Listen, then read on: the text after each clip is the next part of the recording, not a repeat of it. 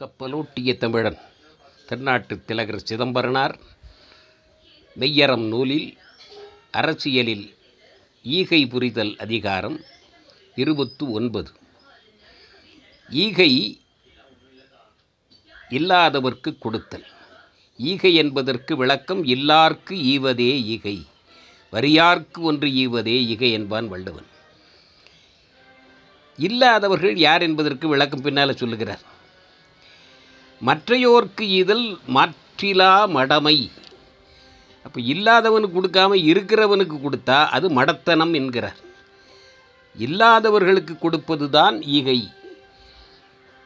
மற்றவர்களுக்கு கொடுப்பது குறித்த அளவு கொடுத்து எதிர்பார்ப்பது கடனை போன்றது. அது மடத்தனம் என்கிறார் மற்றையோருக்கு கொடுப்பது. இல்லார் உள் உள்ளு நல் உள்ளும் நல்லார்க்கு ஈக. இல்லாருங்கிறது யார்? நாம் செய்யக்கூடிய உதவி நல்லவருக்கு அமைய வேண்டும்.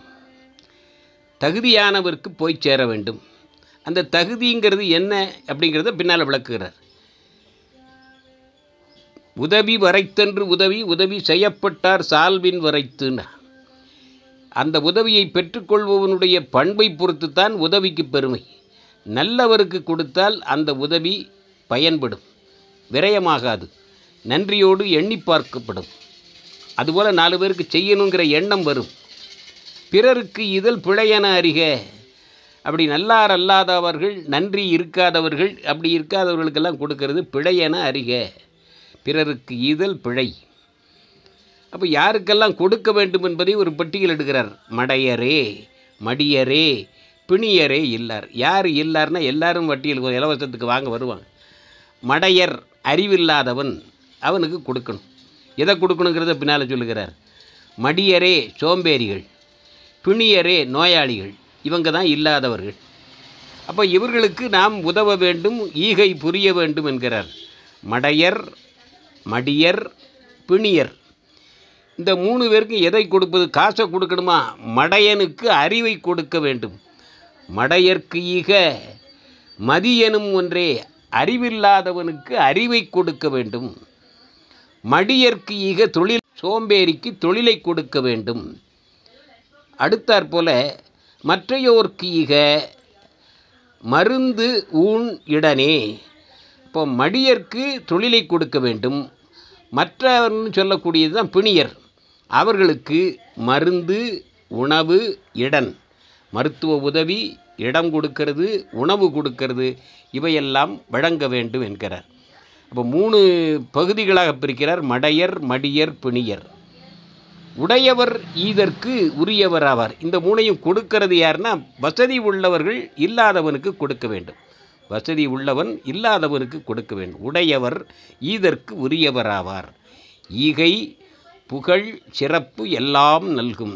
அப்படி யார் கொடுக்கிறார்களோ மாணவர்களுக்கு கொடுத்து ஈந்து வாழ்பவர்கள் இம்மையான் வேட்டெழுத வாழ்வார் விரிந்து என்பது கீழ்கணக்கு பாராட்டும். மாணவர்களுக்கு படிக்கக்கூடியவர்களுக்கு உதவி செய்வது நல்லது. அதுபோல துவாதவர்களுக்கு செய்யக்கூடிய உதவி நல்லது. ஈகை புகழ் சிறப்பு எல்லாம் நல்கும். அப்படிப்பட்ட ஈகைதான் புகழையும் சிறப்பையும் நமக்கு கொடுக்கும். அந்த ஈகையை நாம் செய்வோம். வழங்குபவர் யார்? கொடுப்பவர் யார்? என்பதை இந்த ஈகை புரிதலில் விளக்கமாக சொல்லுகிறார் சிதம்பரனார். வரிசையாக சொல்லும் பொழுது யார் யாருக்கு தர வேண்டும் என்பதை வகைப்படுத்தி சொல்லுகிறார்.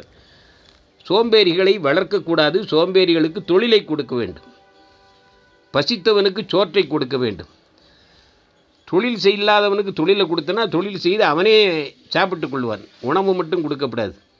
மருந்து வேண்டுபவனுக்கு மருந்தைத்தான் கொடுக்க வேண்டும். யார் யாருக்கு எது தேவையோ அதை வகையறிந்து செய்வது தான் ஈகை. தகுதி அந்த ஐயம் இட்டு உண் தானம் என்பது வேறு ஐயம் வேறு. இல்லாதவருக்கு கொடுப்பது ஐயம். உயர்ந்தவர்களுக்கு அவர்களுக்கு உரிய பொருளை மகிழ்ச்சியாக கொடுப்பது தானம். ஈகையை விட தானம் உயர்ந்தது. அதுபோல ஐயமும் பிச்சையும் ஆந்தனையும் கைகாட்டி என்பார் ஆண்டாள். இங்கே இல்லாதவருக்கு கொடுப்பதை வலியுறுத்தி சொல்லுகிறது ஈகை என்ற அதிகாரம் மெய்யறத்தில். இருபத்தி ஒன்பதாவது அதிகாரம் நிறைவு அடைகிறது வாழ்க மெய்யறம் வளர்க சிதம்பரனார் புகழ்.